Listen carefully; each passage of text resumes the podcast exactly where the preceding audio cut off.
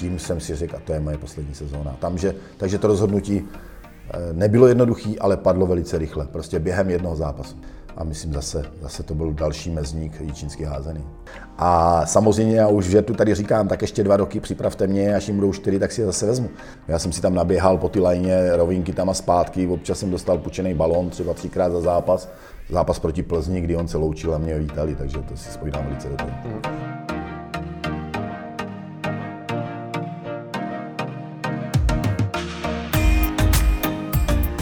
Ahoj, rád bych vás přivítal u jubilejního desátého dílu pořadu Přetah dolů. No a nemůže tady být nikdo jiný než čínská ikona, sportovní ředitel Petr Babák. Petře, ahoj. Ahoj, Jirko. Klasická otázka, první. Pamatuješ si, kdo tě přivedl k házené? Tak pamatuju, protože samozřejmě to bylo výrazný pro mě, výrazná vzpomínka. Eh, byl to můj otec společně s Honzou Martinkem, protože oni spolu dělali v práci a jednou asi tačka mě chtěl vyplnit čas, tak se zmínil Honzovi Martinkovi, který mě vlastně na ten, eh, nebo poprvé přivedl na trénink, i on sám dokonce, no a dá se říct, že to od té doby jsem uházené úplně zůstal, takže díky otcovi a Honzovi Martinkovi. V kolika letech to tak zhruba bylo? Jo, tak já vím, vím velice přesně, že první můj registrační průkaz, ještě řeknu tištěný, e, taková kartička, byla z roku 72, mm-hmm. takže v roce 71 jsem začínal někde po prázdninách. Mm. A kdo tě trénoval? Byl to právě Honza Martínek? Nebo? Tak, tak, tak. Honza Martínek, který vlastně ještě v té době, eh, co by hráč, Ačka, protože to byl ještě mladý hráč a potom odcházel na vojnu a tam byl takový ten přerod, eh, kdy mě dostal poprvé pod ruce Jarde Petr. Mm-hmm. Dneska se nacházíme v krásném prostředí, který tady kluci mají, ale ty začátky asi neměl takhle komfortně jako tady nějaký VIP salonek, v kterém jsme. Kde to bylo? Kde jste začínali? No, tak eh, samozřejmě to je úplně jiná doba. Musím říct, že dneska se kluci smějou, že se to hrálo se šněrovacíma balónama, což nejsou daleko od pravdy. Začínalo se eh, tak eh, velice známé hřiště za ekonomkou u kina, současného kina na Antuce, kde samozřejmě se sváděly lité boje hráči chlapů, eh, zažili tam i Duklu Pražskou eh, v přípravě a podobně, takže zlatá Antuka za ekonomkou. Mm, a tam jako bylo sídlo házený, jo? jako teďka dneska to vidíme u uh, fotbalového stadionu, tak. tak tam jako byly všechny házenkářské tréninky a zápasy. Jo? Všechno, kompletní zázemí, dokonce i ukazatel skóre, kde se vyměňovaly čísla, taková s amplionem, kde, kde se komentoval i ten zápas, nebo říkalo se skóre, bylo tam zázemí dvě šatny nahoře, takovým mm takovým orlým hnízdě, měl svůj sklad tehdejší předseda, pan Seidl, kde byly skrytý poklady jako nový balóny, nový drezy a podobně, no prostě něco, něco neskutečného. V každý šatně byly kamínka na, na uhlí nebo na dříví a to byl náš stánek. Aha. V dnešním házenkářském klubu je někdo, kdo s tebou tenkrát hrál nebo začínal v té době? No tak eh, když to vezmu věkově, tak nikdo. Mhm. Věkově nikdo protože já tím, že jsem začínal celkem brzy, ještě pak začal být ten nábor, kdy se objevili hráči Jarda Scholz, Petr Kinčl, ale to byli o rok, o dva mladší a já jsem naopak už celou svoji, vlastně dá se říct, celou svoji e, mládežnickou e, kariéru jsem hrál s klukama o dva roky starší, jmény jako Aťa Seidl, Libor Dušek, e, tak to už prostě Pavel Šimek, takže vždycky z těchto kluků, vlastně, který, když jsem já začínal, tak nikdo. Až postupně potom ten Jarda Scholz, Petr Kinčel. Mm-hmm. Uh, nutili tě dělat i jiný sporty, nebo házená byla jako číslo jedna, který řekl, že nic jiného dělat nebudeš? Ono to je trošku dneska jiný. Samozřejmě ty děti si oskusejí víc sportu. Já tím, že jsem začal a a že mě to bavilo a naopak, já říkám, někdy si mysleli ty trenéři, že asi nezvládnu ten objem, když byla letní příprava, běhalo se na letiště do Vokšic a samozřejmě občas mě to zapomněli říct, protože měli strach, že by se se mnou někde trápili a že bych mm. já to nedoběh, tak já jsem si zjistil, že ten trénink je, takže mě ta parta pohltila, naprosto mě pohltila.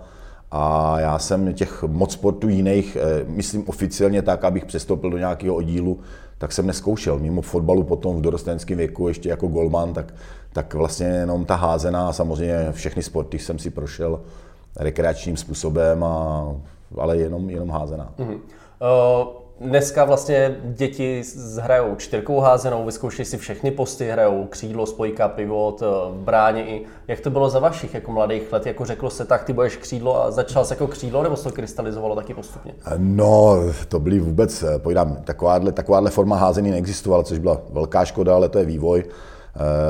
tam to bylo daný celkem trošku uměním a věkem. Když mm. seš, kdo neuměl běhat a nebyl zdatný, šel do brány, kdo, kdo prostě byl player, tak ty, ty obsadili posty spojek, no a na nás, jako řeknu, na mě vůbec jako nejmladšího hráče zbylo křídlo, takže já jsem si tam naběhal po ty lajně, rovinky tam a zpátky, občas jsem dostal pučený balón třeba třikrát za zápas, ale eh, takový začátky byly, takže já jsem, já jsem si odběhal to své křídílko a, a tím, že jsem byl pojedám stále nejmladší, většinou o dva roky, minimálně o rok, tak jsem tam strávil hodně času. Mm-hmm. Eh, co v této začátečnické tvý době se hrálo bez výčině za soutěže, ať to vezmeme od dětí až eh, po chlapy, jestli vůbec jako byly vyplněny všechny kategorie, jako to máme dneska? Uh, samozřejmě ta struktura těch soutěží byla trošku jiná, byla, byl jenom jeden dorost tehdy, byl hmm. dorost 15 až 19, chlapi Ačko, potom starší mladší žáci, minižáci, tehdy ještě nic neexistovalo. Musím říct, že to byla doba velmi pro jíčinskou házenou velmi zlomová, ten, jako, když to beru z pozice toho, že Eh, hráči typu Martínek, Jirza, Kučera, eh, já bych nechtěl na nikoho zapomenout těchto kluků, eh, Roman Pekárek a další a další, Láďa Boháček, který už se tam dostávali postupně v těch dorosteneckých letech, tak tam najednou bylo úskalí, kdy se řešilo vůbec to, jestli, jestli se házená mužská přihlásí. Jo? To byl jeden rok, kdy se posílali korespondiáky a jestli se zúčastníš dál pokračování soutěže tak eh, to byla taková jedna zlomová doba pro čínskou házenou. Tehdy se to pokračovalo dál s Milošem Jizou v bráně, tehdy se vrátil Ivan Soufal z Náchoda, který hrozně pomohl té hře. Takže a pak tyhle ty mladší hráči, kteří to doplňovali postupně z toho dorostu, tak eh, obsazené kategorie byly, ale eh, samozřejmě bylo to s velkým skřípáním zubů, prostě těch hráčů tolik nebylo. Mm. Uh, mládežnické kategorie. Byli jsme tady teďka za posledních, když vezmeme plejádu 10-15 let zvyklí na takový úspěchy jako mistři republiky a tak dále. Za vás teda vy jste hráli co za soutěž? Když, ty, když hmm. vezmeme, jak jsi procházel těma kategoriemi, teda hrál si s těma staršíma, ano, ano. ale co jste hráli za soutěž a byly tam nějaké jako třeba aspoň krajské úspěchy? Eh, tak eh, byli, byli Dá se říct, že jsme hráli stále krajský přebor, ale to byl krajský přebor, kde bylo 12-14 manšaftů. Mm. Jo, takže samozřejmě potom ty vítězové krajů postupovali na mistrovství republiky a dá se, dá se říct, že u nás to byl skoro stabilně náchod. Jo. V té době největší líheň tady ve východě Českém kraji.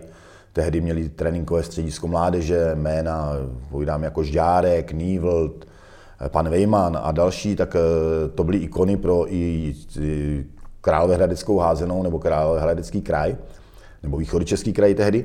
Eh, my jsme se umistovali, jako byly výsledky, kdy jsme dostali třeba o 20 s náchodem. Jo. Postupem doby se to zkvalitňovalo a dá se říct, že jsme šahali vždycky po tom druhém, třetím místě, takže eh, procházeli jsme nebo hráli jsme většinou krajským přeborím až v dorostenském věku, kde tam už se bojovala a hrála dorostenská liga. Mm-hmm.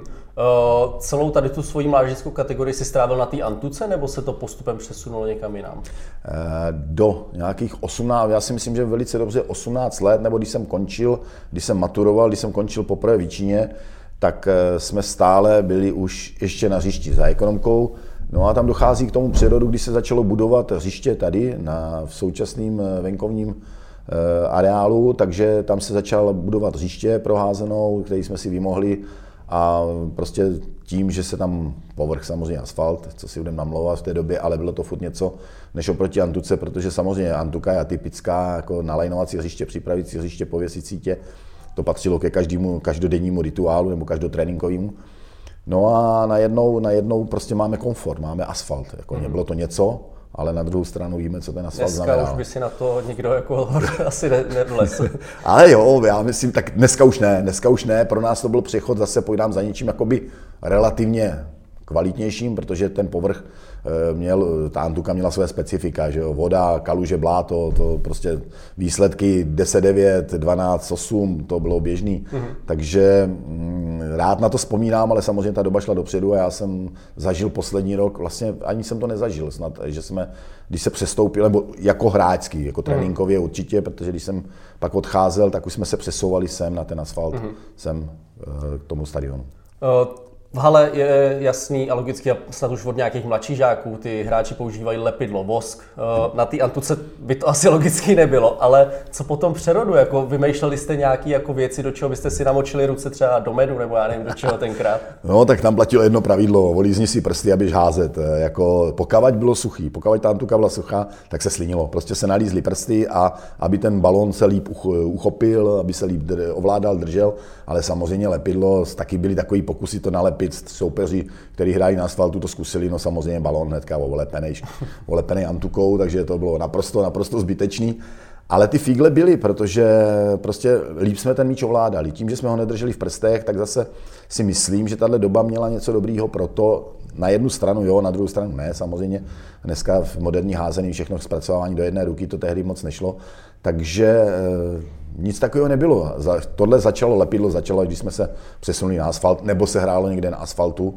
A to bylo v těch dorosteneckých soutěžích, eh, kdy už jsme eh, startovali i v dorostenecké lize a je pravda, že zápasy už se hrály tady ve sportovním areálu, takže já eh, jakoby nový hřiště, když jsme nejprve jsme přešli vlastně do haly a pak jsme šli sem, mm-hmm. takže ten přechod z Antuky byl uh, přes už sportovní areál, no a tam samozřejmě to lepidlo už se používalo 106 a já jenom si vzpomínám, že jsme i tady vymýšleli jako i hoko pokusy, kdy jsme se snažili štěpaský vosk, což bylo vlastně předchůdcem lepidla dneska. Takže drogérie, klasický Klasická drogérie za pět korun. Největší kaus jsme tady udělali, když tady bylo tehdy eh, hráči Kataru, tak za jedno lepidlo za pět korun jsme měnili vždycky jeden balon za tisíc korun, asi tak v hodnotě. Nebo. Takže to byly, ale to lepidlo jsme zkusili a v dentále nám udělali takový hoko pokus, že nám to naplnili do spreje, to lepidlo. Tak jsme měli 10 vzorků různě očíslovaných a zkoušeli jsme, který lepí líp a který hůř, ale musím říct, že to lepilo stejně, stejně blbě. Lepší to bylo šáhnout do toho štěpáku a, a prostě na, na, na, na voskovací prsty. Jak to bylo třeba s balonama? Dneska víme, že máme třeba mini, jedna, dva, tři. V té době byly třeba jenom dvě velikosti balónů nebo? Eh, já, aby, tak dneska máme těch velikostí ještě víc dokonce, hmm. když to vezmu mini, mini, jednička, dvojka, trojka, Jasně. pak ještě jsou nějaký dělení takový spíš jenom eh, hlavně pro tu mládež, ale tady byly balony pro chlapy, hmm. pak byly pro dorostence, no a občas, občas byly nějaký žákovský, ale je většinou jsme hráli s velkým balonem a takže když to schrnu, tři velikosti balónu. Hmm. To asi nebyl takový výběr jako dneska, že máme, já nevím, Molten, Select. Já si pamatuju, že jsem měl třeba zelený balon Gala, tak ano. v té době asi byly převážně No, byli polský, já si Aha. pamatuju, že byly polský balony šity, povídám dneska, dneska eh, pak byl velký přerod, kdy začaly být takový ty lepeňáky, jak se tomu říkalo, to znamená gumový, dá se říct gumový míče, mhm. který měli eh, lepší úchop, na tom byla jakoby nalepená kůže nebo nějaký syntetická kůže, tomu se říkali ty, ty prostě to byly, to byly lepeňáky, to, to se, to bylo dobrý a samozřejmě pak začal víc ten přerod těch balonů šitých a postupně to zkvalitňovalo jako všechno. Ty už to naznačil, eh, tvůj odchod proběhl kdy z Jíčína první? Můj první odchod, ono to bylo navázané na sebe. Já jsem šel, když jsem šel do Brna, víceméně za studiem, víceméně i zaházenou, upřímně už dneska můžu říct, eh, protože jsem byl tam v kontaktu eh, s vedením Královopolské a šel jsem tam jako dorostenec vlastně ještě poslední rok, ale v tom dorostu jsem toho moc neodehrál, protože vlastně jsem se už pak zapojoval do tréninku mužů a dá se říct, že hnedka ten podzim už jsem eh, nejenom za dorost, ale i za muže Královopolské startoval. Co v té době hrávalo Brno za soutěž? Tehdy to byla, protože se spadlo z ligy tam, byla to druhá nejvyšší soutěž, celorepubliková, eh, jako říkám, eh, dneska to srovnání druhých lík a každý to porovnává, ta házená byla úplně na jiném levelu, nebo na, řeknu, technický, jinak, rychlostně a tak dále, a tak dále ale musím říct, že to byla pro mě obrovský, obrovský zase posun někam nahoru. Eh, hráči, jako dneska, když vzpomínám, Tonda Konečný, Jarda Spáčil, eh, to, to byli hráči, eh, prostě něco znamenali v té házené, na té Moravě, když to vezmu.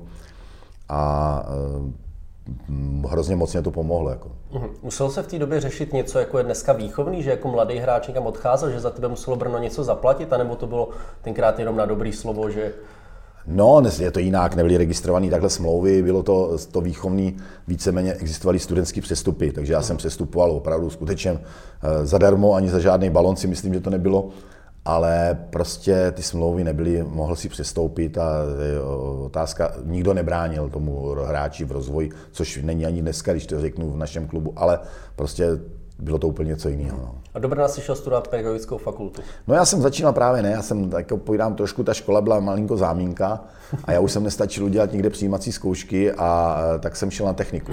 Původně jsem chtěl jako trošku ve stopách svého otce, který který dělá tady šefa slevárny, tak mě obor strojírenství a ty slevárny trošinku zajímal a začal jsem studovat, no ale Eh, musím se přiznat, že nad moje síly byla deskriptivní geometrie, nebo snad ani ne nad moje síly, ale nad moji snahu. Mm-hmm. Takže jsem tomu moc nevěnoval a pan profesor Piška, když pos, pos, popsal nějakou šestou tabuli, tak jsem zjistil, že asi tady, tady nejsem na správném místě. Udělal jsem jednu zkoušku před termínu, už ani nevím, co to bylo, ale určitě to nebyla deskriptivní geometrie.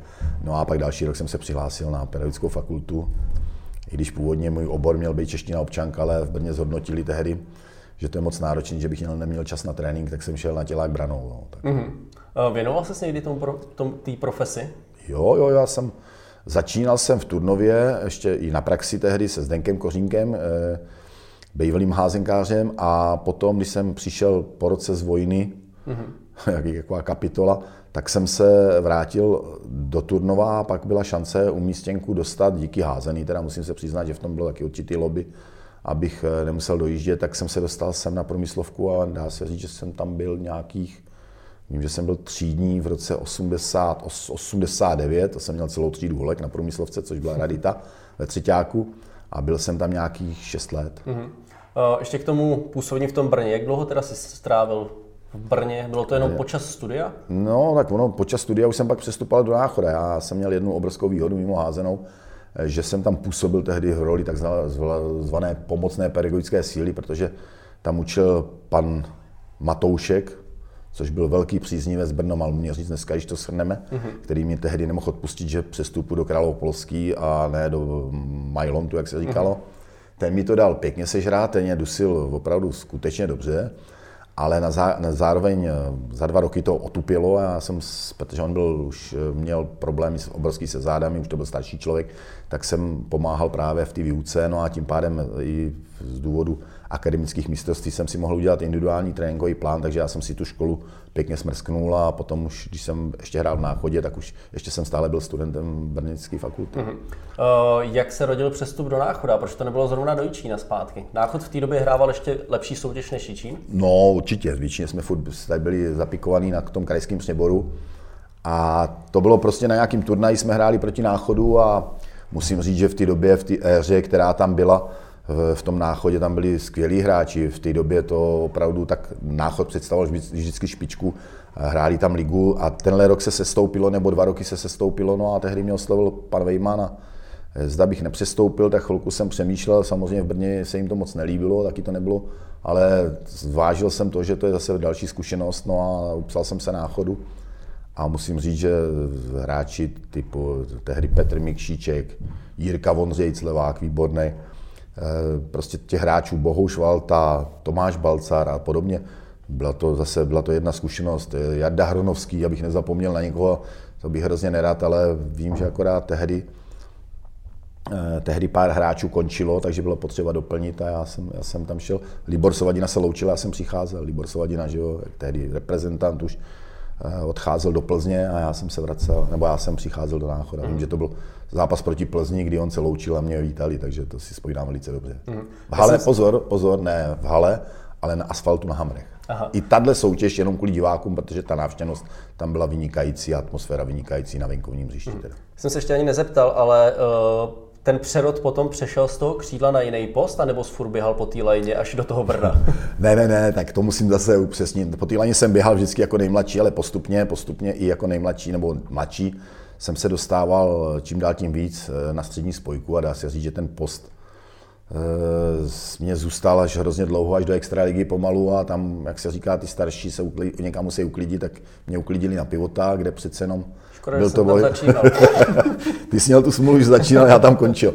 Ale to byla zkušenost, zase beru, že ty střední spojky většinou jsou hráči, kteří dokážou, eh, jo, dokážou dost dobře reagovat na situaci, že si dokážou poradit, eh, tak i to si myslím, že nebyl jsem ortodoxní ta, ta, ten pivot, který uměl, měl metrák a dva metry, aby to dokázal odšlápnout, ale ale tak něco, něco, něco jsem tam odehrál. Mm.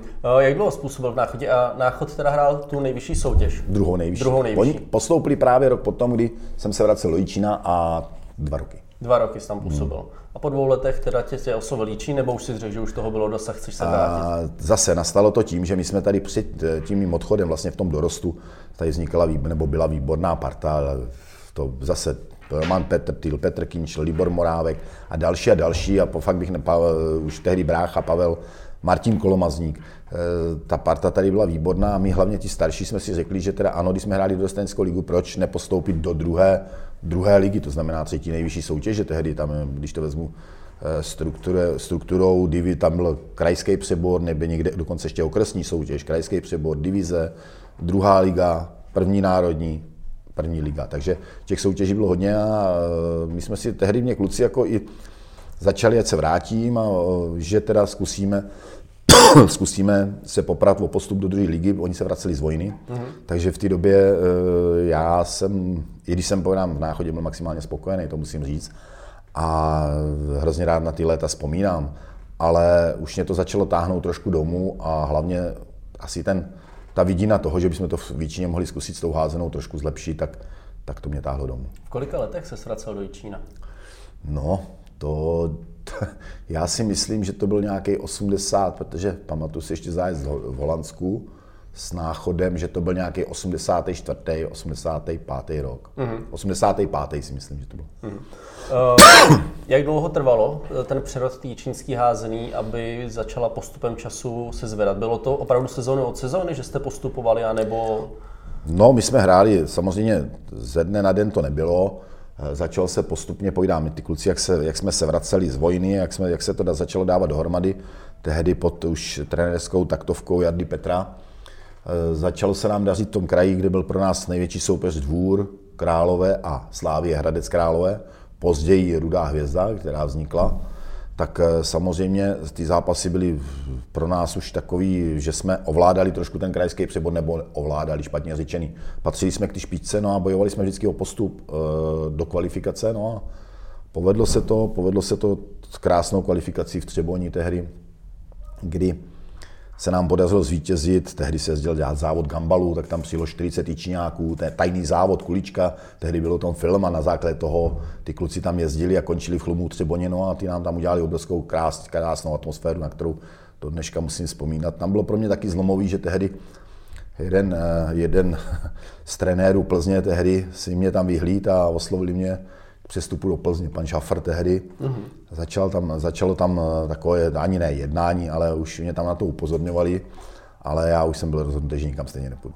Mm-hmm. I kdyby to přišlo, ta nabídka nepřišla, prosím. Aha. V průběhu toho, co ses aktivně věnoval hráčské kariéře, tak už se věnoval trenérský, nebo to se v tobě zlomilo až potom na tom přelomu, co už si řekl, že už toho je dost, že už budeš jenom trenér? to nebylo, to určitě ne. Těch eh, záp- souběhů, eh, tréninku, jako jako tre, hráče a trenéra mládežnických kategorií, to bylo ještě hrozně moc let, protože já, když jsem se vracel, tak byla moje podmínka trošku, nebo taková podmínka, to jsme dohoda, že k A týmu přejde náš trenér dorostu tehdy předtím, než jsem, než jsem přicházel do Brna a pak do Náchoda, Jarda Petr. Mm-hmm. A za, já jsem si tehdy trošinku, jako, nebo byl jsem iniciovaný tím, že vím, že ten Jarda byl fundovaný trenér, takže ano, moje podmínka když půjde on k tomu, těm chlapům, tak já se vrátím. No a on toho dokonale využil a on říkal, já tady trénuju děti, tak mě půjdeš pomoct. Takže tím, že já jsem měl, povídám, ten tréninkový plán v Brně tak, že jsem, a i když jsem byl v náchodě, tak jsem třeba do školy chodil tehdy dva dny, což byla výjimka, že jsem si to dokázal nějakým způsobem se sumírovat.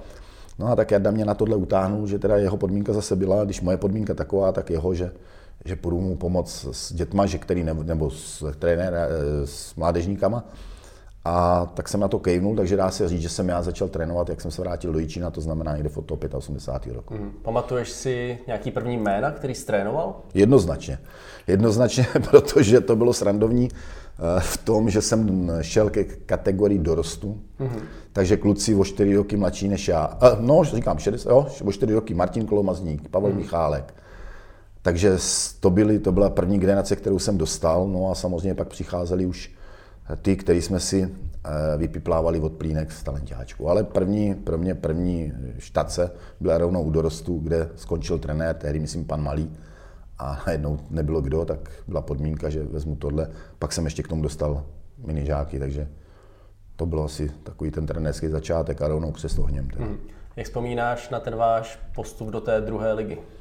No, to, to bylo něco, něco neuvěřitelného, velkého protože opravdu jsme se na tu Třeboň připravovali a my jsme, dá se říct, ten postup udělali už sobotu, hrálo se systémem pátek, sobota, neděle.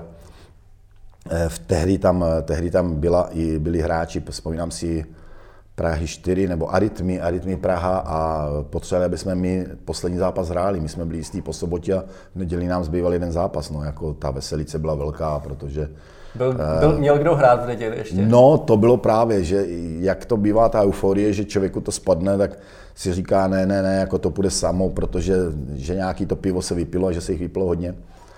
Tak eh, jsme měli obavy, no a když nás viděli, v jakém stavu naše družstvo je, tak se toho báli, že teda my nemůžeme už nikoho porazit, ani možná někoho, tak e, někoho v hale, možná, když proti němu půjdeme, ale to je tak všechno.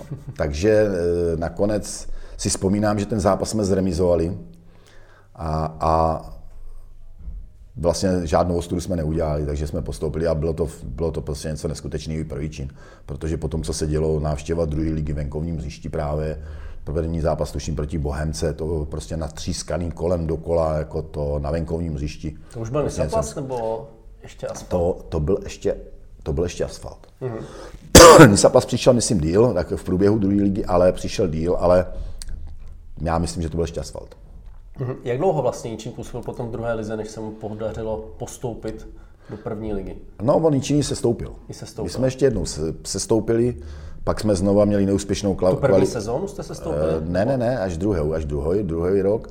Pak jsme měli neúspěšnou sezónu, kdy jsme šli dolů, kvalifikace v Litvínově, která se nám vůbec nepodařila, no a pak jsme postoupili zase v Rokycanech a pak už eh, vlastně každým, každým, nebo dá se říct, už jsme postupovali až, až do té extraligy. Mm-hmm. Když vezmeme teda trénování, eh, co bereš, nebo ta, ještě schrneme hráčskou kariéru, co bereš jako tvůj největší úspěch, na co vzpomínáš nejradši? Jsou to ty úspěchy s Jíčínem, který, že, že je to tvůj mateřský klub, ty postupy až do té první ligy, anebo naopak to, že jsi mohl zahrát tu vyšší soutěž někde v náchodě třeba? Mm, tak nakonec vyšší soutěž jsem pak hrál v Jíčíně, mm-hmm. že? Ale já si myslím, že to je takový mix všeho, protože eh, doma samozřejmě ty úspěchy a ty kamarádi, ten kolektiv a ty známí, je to zase úplně něco jiného, než, než když eh, seš někde ve světě, i když tam tě ty lidi pak znají a do dneška pojídám ty vazby s Brnem, třeba mám já kouzelný, přijedu tam, vím, že kluci budou na kartách u Novonáška, nebo když jsem tam byl s nároďákem dorostencu nebo junioru, tak jsem je tam navštívil a vždycky jsme měli na co vzpomínat a to samý v náchodě. Ale dneska už teda ty kluci tam moc nechodí, je pravda, že tam se to hodně, hodně vyměnilo ale samozřejmě asi bych eh, to nadřadil tomu Jíčínu, protože jsem obrovský čínský patriot, nejenom v házené, ale celkově, takže jako pro mě jsou ty úspěchy spojený s Jíčínem mm-hmm. to největší. Jak se rodil tvůj o, trenérský přestup k A týmu vůbec? Bylo to jako, že to vykrystalizovalo automaticky, nebo Jarda Petru si myslel, že ty budeš ten jeho ideální nástupce?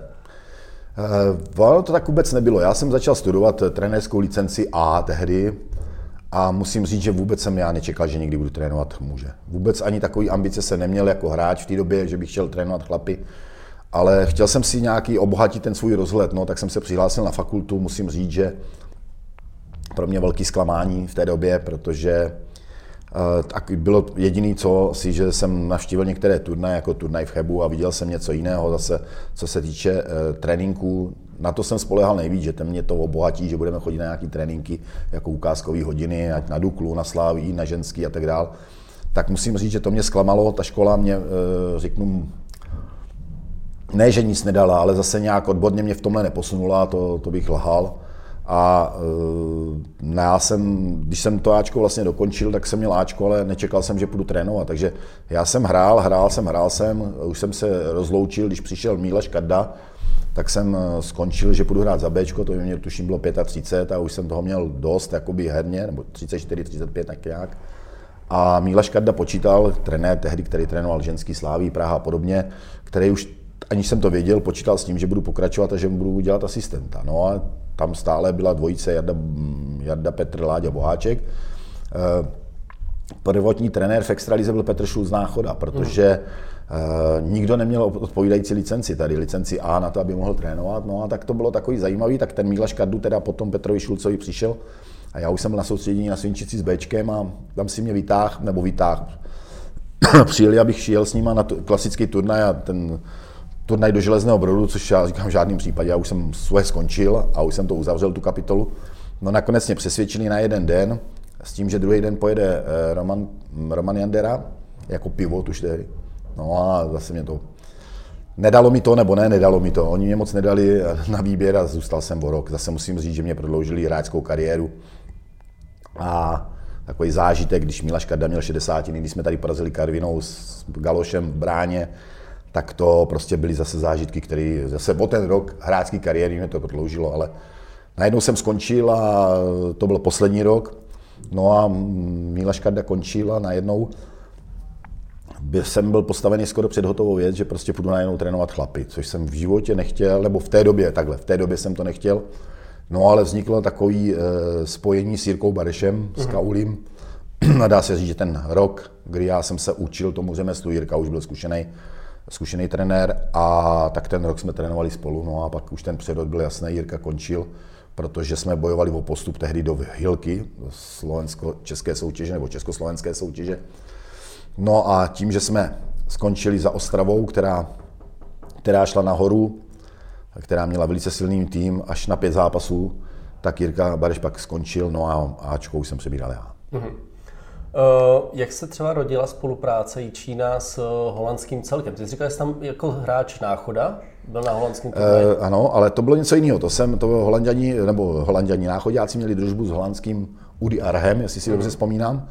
Ale jičínský, jičínský, vlastně jičínský frontschaft s Leeuwardenem vznikl, nevím, nějakým způsobem přes někoho z Pardubic, a bylo to v roce 1991, kdy jsem Holanděni poprvé přijeli, musí takový, takový ty veselé věci, že, jsem, že si mysleli asi, že jedou někam do Zemlejanky, protože si přivezli toaletní papíry, prášky na praní a podobně. Jako, a to skutečně, protože ty naše vztahy přerůstají dodnes, kamarádský, rodiny, tak eh, to tehdy líčili, že si mysleli, že jdou opravdu někam, někam na konec světa.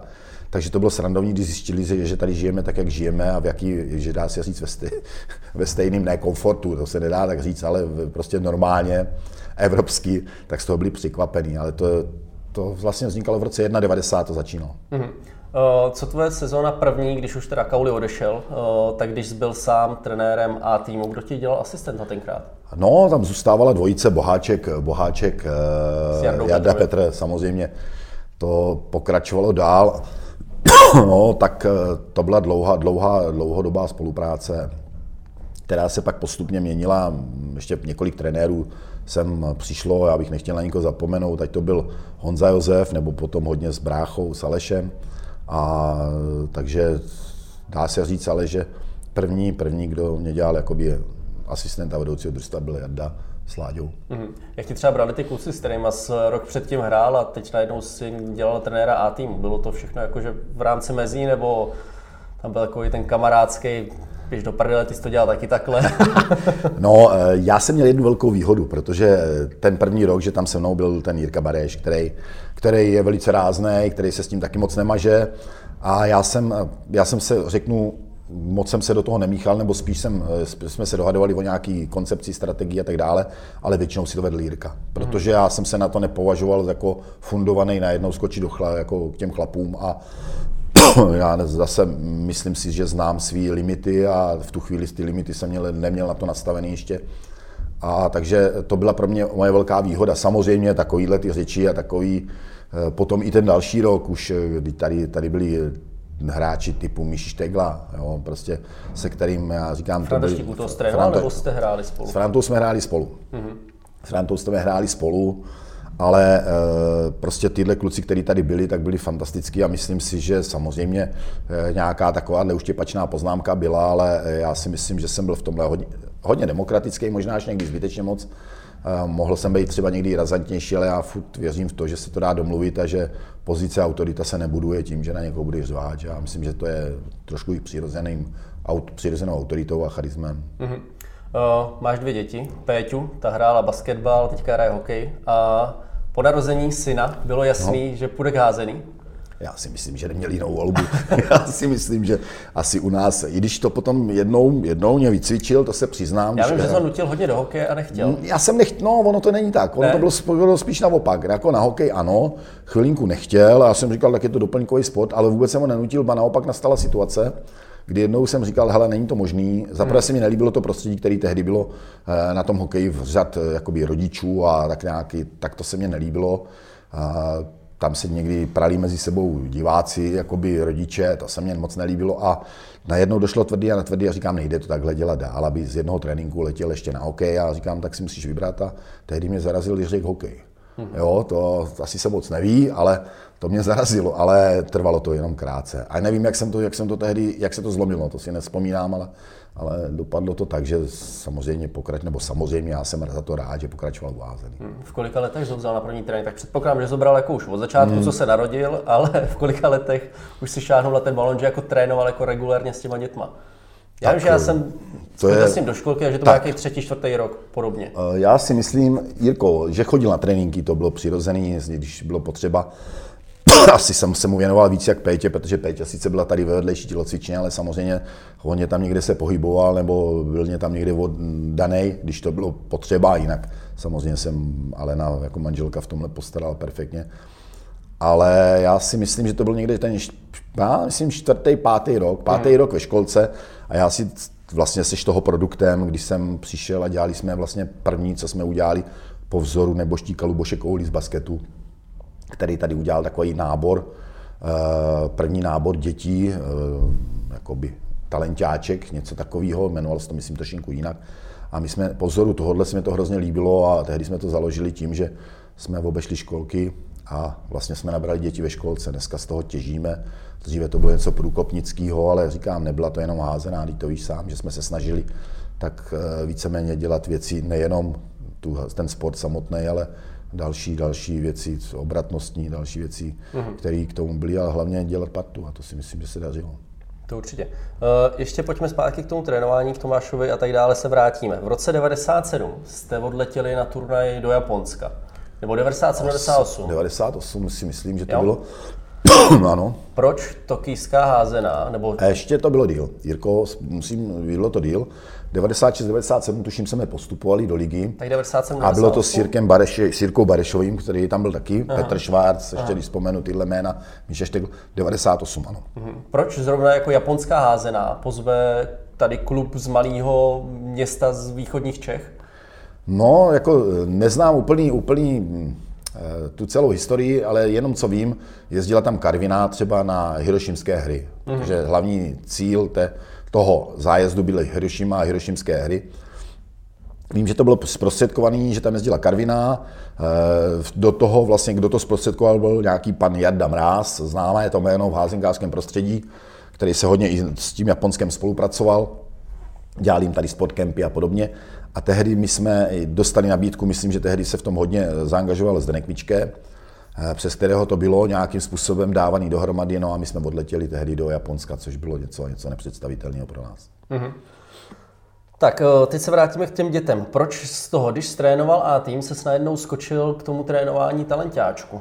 Eh, tak já, jsem, tak já jsem říkal, neměl jsem nikdy ambice dělat Ačko, když jsem ho začal dělat, tak furt mě bylo líto, asi co s volným časem, který už jsem neměl tolik, ale to si dělám srandu, eh, protože jsem ten projekt rozjel, no tak jsem si v něm chtěl pokračovat a zase na druhou stranu, úplně upřímně řečeno, byla to i úlitba rodině, že jsem tam měl toho syna. Mm-hmm. Je pravda, že předtím jsem trénoval eh, kategorii těch hráčů, vlastně kolik, co mě prošlo pod rukama, tak eh, to už je kolikátá generace, ale tohle bylo něco zvláštního, v tom, že tam prostě byl i syn a že ten Tomáš vlastně tam působil v tom družstvu takže uh, asi jsem si to chtěl u toho být trošku možná, ale když jsem viděl, jak se to zaobaluje, teď víš sám, že to nebylo jenom na hřišti, že u nás na chatě a podobné věci, těch pět, šest házenkářů, což byli jeho kamarádi, eh, jste byli, tak asi to mě bavilo, naplňovalo mě to a sice to byl další žrou času, ale bylo to dobrý. Mm. Tak ty, když jsi vedl teda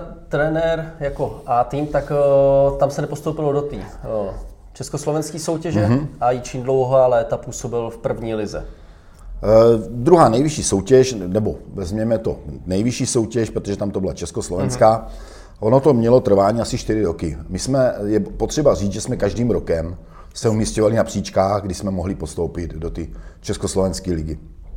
Ale prostě to svědomí nám nedalo, že na to nejsme opravdu, nebo to finanční zázemí na to nemáme řeknu, ani ten kádr, to už se dalo diskutovat, protože my jsme předtím, než, jsme, než se to rozdělilo, jsme hráli opravdu dobrý zápasy. Ale to finanční zázemí a ta finanční podpora nebyla taková, aby jsme si tohle mohli dovolit. Ono by to šlo jeden rok, ale měli jsme strach, jak co by to udělalo, co by to udělalo s tím klubem, potom zadlužit ten klub nebo něco takového, kdyby se nepovedlo. Měli jsme z toho obavy a koukali jsme spíš na to, aby jsme vychovávali mládež. Mm-hmm. Uh, co se teda potom stalo, že jste si řekli, že na jednou tu extraligu hrát můžeme? Přišel nějaký větší sponzor nebo těch sponzorů bylo více? Mm, tam, tam ne, tam eh, vlastně skončila ta Interliga jako taková. Mm-hmm. A těch nároků bylo méně. A těch nároků bylo méně, tím pádem jsme byli ve druhý, ne, my jsme byli v té vysoké soutěži znova vlastně, tím se to zrušilo.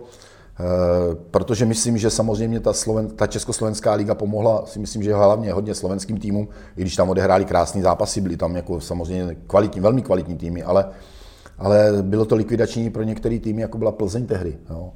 Plzeň nehrála žádnou špičku nebo nehrála Interligu.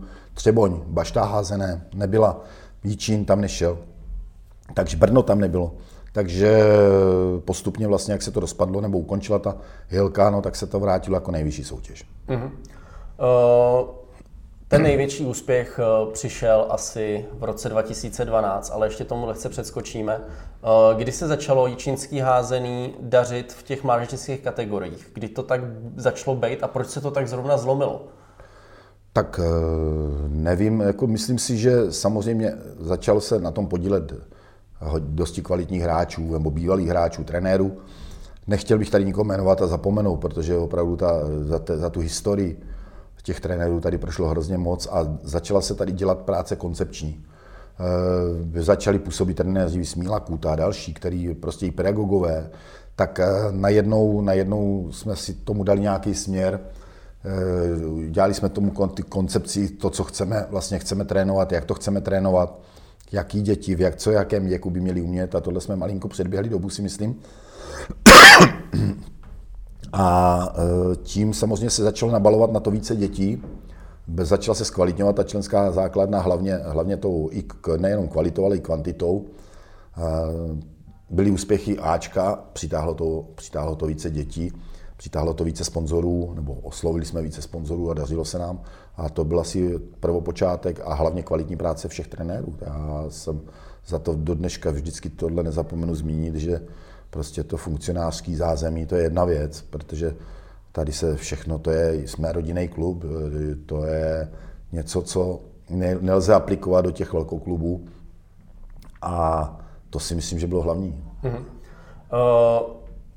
Ty jsi potom přestal oficiálně jako papírově, jako trenér, jelikož eh, Jičin získal SCM, ano. takže musel vést SCM a na lavičce musel být jiný trenér s A licencí, je to tak?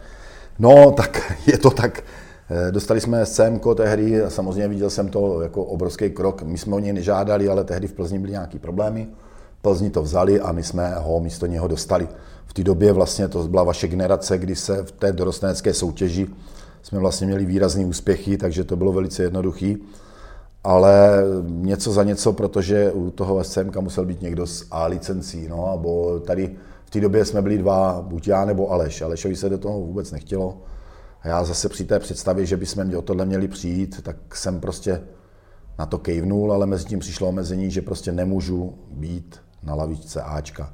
Takže upřímně řečeno, obešli jsme to úplně jednoduše, že Seděl trénink. Seděl první jsem místo v první řadě, v první řadě VIP, já říkám, ale zase mělo to jednu obrovskou výhodu člověk, který je vtažený do děje a lítá tam po té lajně a kaučuje. Tak, přesně, nadhled a myslím si, že dneska, dříve jsem to nechápal moc, že já nevím, v NBA nebo v hokeji NHL, že prostě ty trenéři nebo můžou být někde jinde a se sluchátkama se spojou s kaučem a podobně. Jako musím říct, že to byla bezvadná věc v tom, že bez ne bez emocí, ony ty emoce byly v té první řadě, ale trošku s tím větším nadhledem se na to opravdu jinak kouká a člověk dokáže jinak reagovat, když není úplně tak vtažený a že ti unikají některé věci na ty střídačce, protože jsi do toho ponořený. Ale tady ten nadhled byl dobrý, tak má to něco do sebe. Pojďme k té samotné mistrovské sezóně. V průběhu té sezóny, kdy jsi, nebo i, ani ne třeba ty, ale vedení, jste si začali uvědomovat, že ty fakt z toho může být průser, my tu ligu můžeme jako vyhrát. Já nevím, já jsem si to nepřipouštěl, že ji můžeme vyhrát snad až opravdu do toho, kdy e, začala ta nadstavba, podařili se nám první tři zápasy. A do té doby furt jsem jako už začal jako tak postupně, že tím, tím jak, jsme, jak jsme hráli a vyhrávali, tak e, že by to mohla být medaile, že by to mohl být historický úspěch pro Jičín. Ale a najednou to tady bylo, byla nadstavba, že jo, porazili jsme v televizním utkání Zubří, tehdy v tom zápase, tehdy vím, že to trénoval Jura Mičula, který jsem pak byl u dorostenského juniorského nároďáku a vím, že tehdy tam se něco zlomilo a začalo, začalo to začalo to být už opravdu, řeknu, vážný, že bychom nějakou takovouhle... Já jsem říkal furt medaily, já jsem nemluvil nikdy o titulu. Mm-hmm. Uh, jak pro tebe jako odchovance a možná i ty lidi kolem, kteří jako nestáli na té lavičce, ale uh, třeba byli na té škváře, stejně jako ty. Co to jako znamená pro tyhle ty lidi, že vyhrajou titul? Protože třeba, když to řeknu podle sebe, my jsme byli zvyklí na toto vyhrávat v tom dorostu, takže mě to ani nepřišlo jako úplně tak jako, že wow, jako je to hmm. super, ale nepřišlo ti to jako wow, jako že pro vás, který jste jako měli kožený balón a házeli jakože uhlí do kamen, abyste měli hmm. teplo v šatně. No tak eh, je to, to je přesně ono, nazval to správně, vy jste byli na ty úspěchy zvyklí a tady se budovalo něco, co na co i ten Jíčín prostě nebyl zvyklý, že jo? jako to, že se hraje liga, že se porážela, že se mohlo porazit Dukla a tak dále, což byly krásné úspěchy, když jsme jako druholigový tým z přáteláků porazili Duklu, jo? prostě neskutečný věci, že jo? ale najednou se to blížilo a viděl jsi ten fanatismus tady toho Jíčína, což dokumentují dneska ten film, který je fantastický, to Vítej zlatý ušáku, že jo? To, by, to si člověk musí občas eh, připomenout. Eh, narvaná hala, velkoplošná televize, tehdy s tím památným zápasem s hranicema, když se rozhodlo o titul, takže samozřejmě pro ty lidi kolem do toho, to bylo něco nepředstavitelného. A já jsem vždycky v tomhle, já vzpomínám i na tom, eh, když jsme byli u setkání u starostí na zámku. Kůži, když trošku, trošku, jo. tak to je právě to, že ten, ten pocit najednou, že tady jsme dokázali něco, co jsme si nedokázali, co si nikdo z nás ani nemohl pomyslet před třemi, čtyřmi lety, tak to bylo něco neskutečného. Myslíš si, že na to i čínská házená ještě někdy do budoucna má, aby tenhle ten úspěch zopakovala? Uh, upřímně, v současné době si myslím, že to bylo něco výjimečného, co se povedlo s kladbou zkušených hráčů, mladých hráčů. Uh, ta chemie zafungovala bezvadně, tam byli ty hráči, kteří z těch starších, že ať Martin Bareš, Martin Lepěš, Filip Veverka, Radek Král a tak dále, a tak dále, bych zase někdo nezapomněl. A zase vás, tyhle generace 92, 93, mimořádný. Dneska mě to mrzí, že skončil Honza Vocásek a podobný typy, které tady byly. Tak eh, prostě to byl dobrý mix a já mám obavy, že nejenom hráčským mixem, ale i hlavně finančním, finančníma možnostmi a prostředkama těžko můžeme konkurovat těmhle týmům. Muselo by se narodit zase, musela by se narodit nějaká generace, která by a došlo by k takovému skloubení, ale upřímně řečeno, hrozně bych si to přál samozřejmě, hrozně moc, ale v současné době můžeme hrát o dobrý příčky, ale myslím si, že na to, aby jsme zopakovali titul, upřímně řečeno nemáme. Hm, díky tomu titulu a díky těm výkonům, eh, jaký to pro tebe bylo, asi ne jako ani pro trenéra, ale jako pro otce, když eh, celý život si trávil na té házený s tím Tomášem, tak najednou si říct, tak jako čau, tak běž do Švýcarské. Jaký to jako pro tebe byly pocity? Hrozný. Hrozný, uh, hrozný ne jako hezký, protože jsem mu to přál a říkám, když ten Eh, když poprvé byl oslovený a jednalo se o Sangalen, brali jsme to, že to je výborný postupný krok někam, možná ještě brzo. Možná ještě brzo.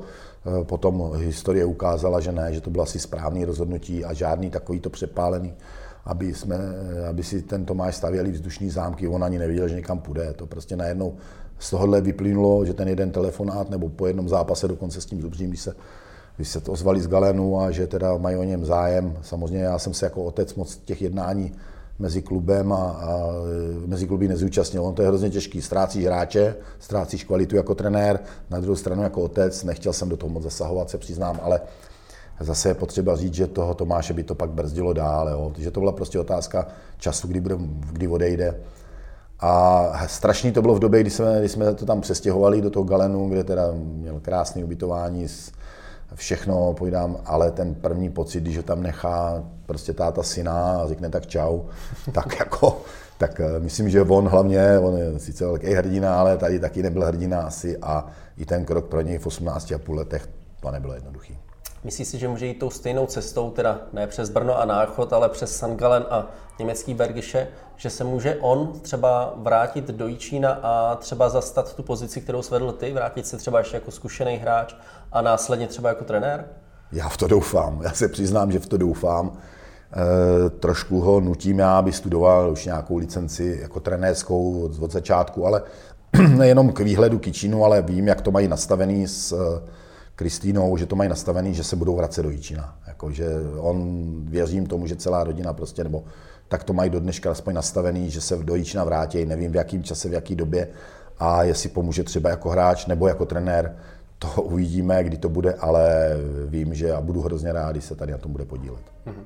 To asi my všichni. Eh, po mistrovské sezóně Ičín eh, měl tu možnost hrát evropské poháry. Eh, bylo to jednoduché rozhodování a byla to taková ta odměna pro ty hráče, anebo zase tam bylo to finanční hledisko, že ten Ičín není tak stabilně a dobře na tom finančně, abyste si řekli, no tak chytneme někoho z Islandu a máme po penězích?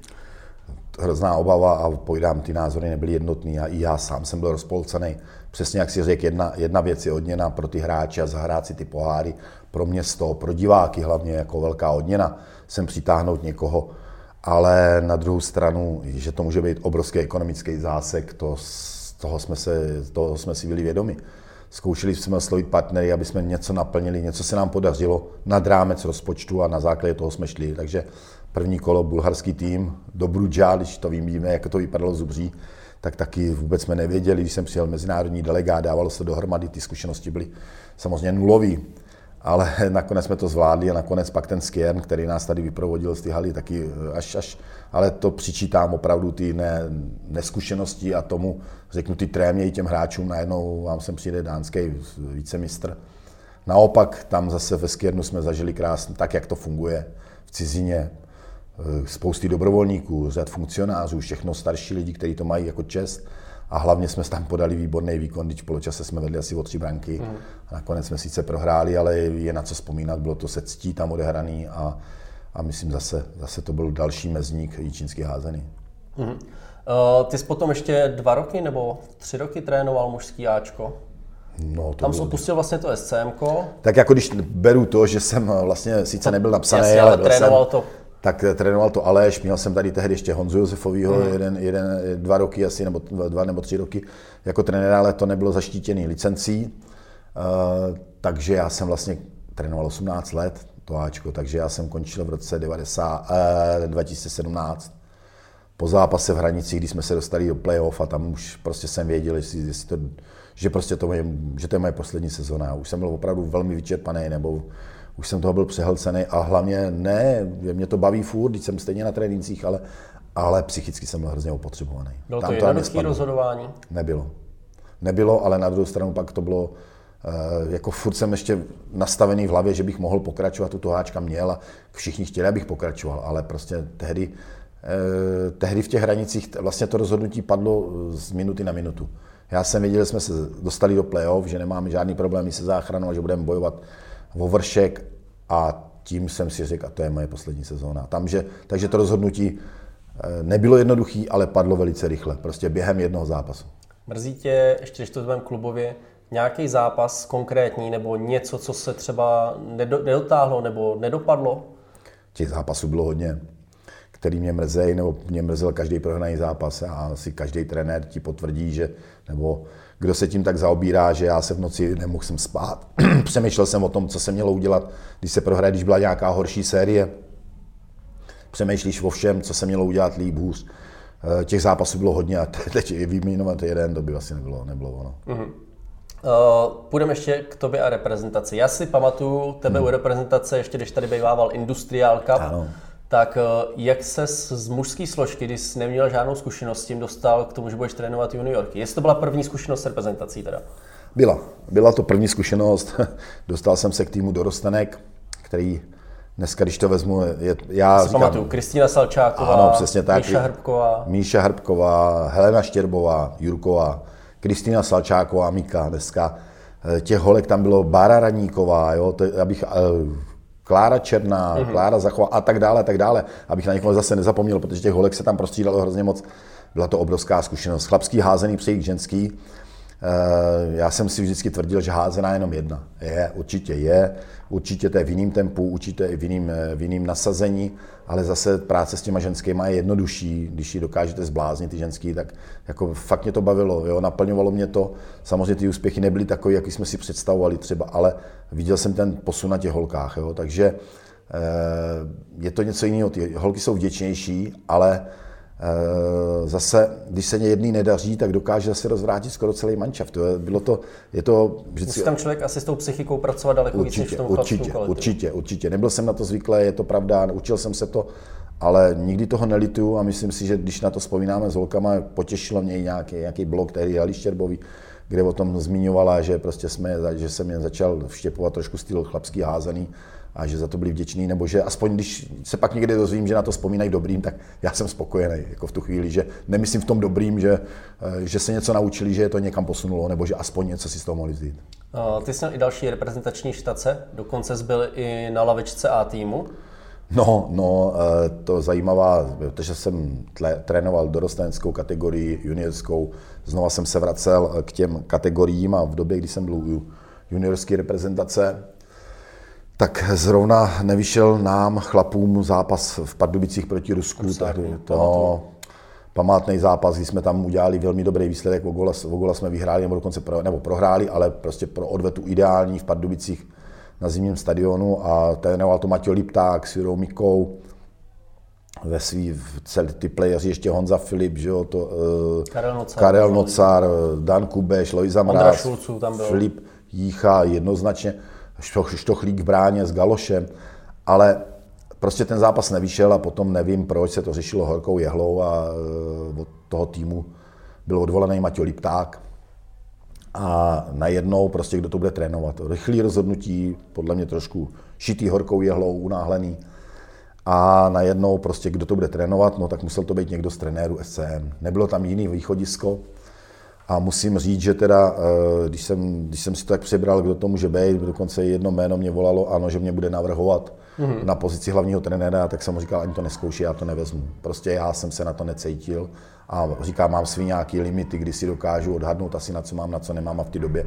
Protože e, poznal jsem to, pak to dopadlo na dvojici Láďa Habre a Hudeček a já v té pozici e, jakoby specialisty jsem toho týmu působil a musím říct, že e,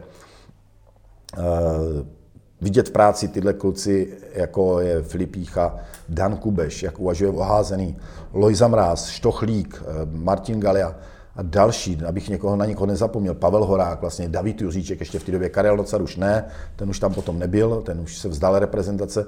Bylo tam kolem toho i takových, eh, řeknu, nepříjemných věcí, protože něco někdo něco řekl, že ten skončil, ten neskončil, nebylo to, nebylo to moc dobrý, ten začátek nebyl dobrý, jako vůbec, i aby to sedlo.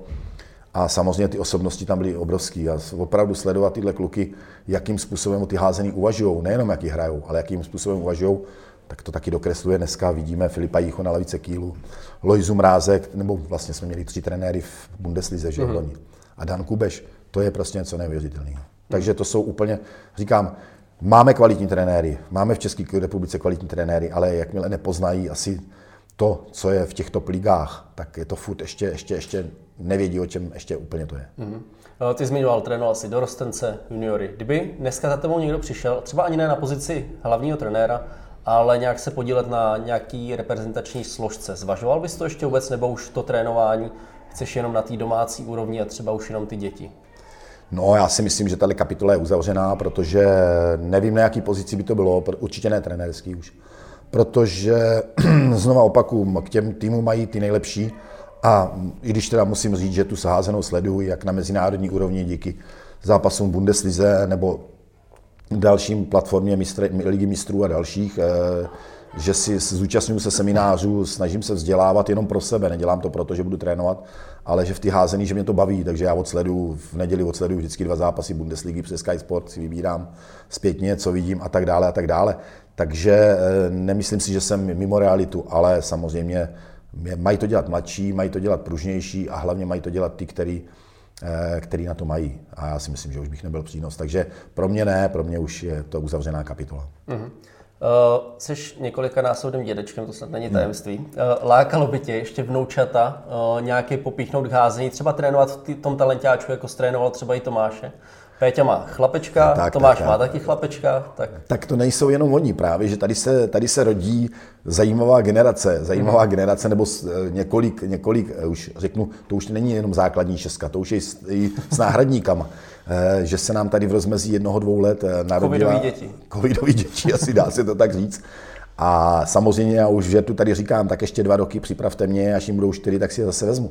Eh, vyhrožuju a myslím si, že, že, že to není, není úplně od věcí, protože však víš, jakým způsobem jsme si hráli, anebo jakým způsobem jsme, jsme trénovali a že já říkám, že to děti musí bavit, to je moje krédo a v tomhle věku, v tomhle věku pak začíná dřína, ale vždycky jsem to stavěl na nějakým spíš týmové práci a eh, vždycky jsem byl ten, který se snažil budovat tu partu, ten kolektiv a pak, pak byl ten sport, protože když to děti baví, tak u toho zůstanou. Když to nebude bavit, budou utíkat jinam. Takže vyhrožuju a myslím si, že nikdy neříkej, nikdy, že na téhle úrovni u minižáčků, mladší žáků třeba ještě pár let si otrénovat, tomu jsem, tomu se, tomu se, toho se neříkám třeba. Mm-hmm. Pojďme do toho aktuálního dění. Eh, tvoje role je teďka sportovní ředitel. Eh, co pod touhletou rolí si jako lidi, kteří tomu nerozumějí, mají představit? Když to řeknu vulgárně, děvka pro všechno. Asi tak. Ne, je to tak, že já, když jsem končil to trénování, tak jsem věděl, že fakt už mě to, že už že jsem, že si musím dát pauzu. Už v té době jsem jednal a staral se více o více manšaftů a snažil jsem se řešit, protože jsem byl i u toho dorostu, a tahle pozice eh, sportovního ředitele je vlastně od minižáčků až po ty chlapy. Já stále se zúčastňuji tréninku, chodím na ty tréninky, chodím na tréninky Ačka minimálně dvakrát týdně, jsem na tré, jdu se podívat na tréninky dorostů, mrknu na tréninky dětí a stále něco řeším. Takže je to taková ta práce každodenní a říkám, není časově omezená. Jedna věc, jednu obrovskou výhodu to má, že prostě nemusím být 6 hodin na tréninku a hmm. být připravený na ten trénink komunikuji s hráčema, scháním nový hráče společně s Petrem Mašátem, Alešem nebo i s dalšími lidmi vytipováváme vhodný hráče pro, do kádru. Komunikace s ostatníma klubama v dorostencích, v žácích. Je toho opravdu, on se to nezdá, je to hodně, zabírá to ještě možná víc času, než když jsem trénoval, ale znova opakuju, tam už potom, už pro mě bylo to hrozný, že už prostě jsem věděl, jo, a tady si organizuju ten čas já, anebo i když trávím toho času víc na ty hale, tak uh, už, už pojdám to je to zase zajímavá práce pro mě. Jednání s lidma. Mm, jak se ti to sleduje? Už ani ne z té první řady, ale už malinko dál.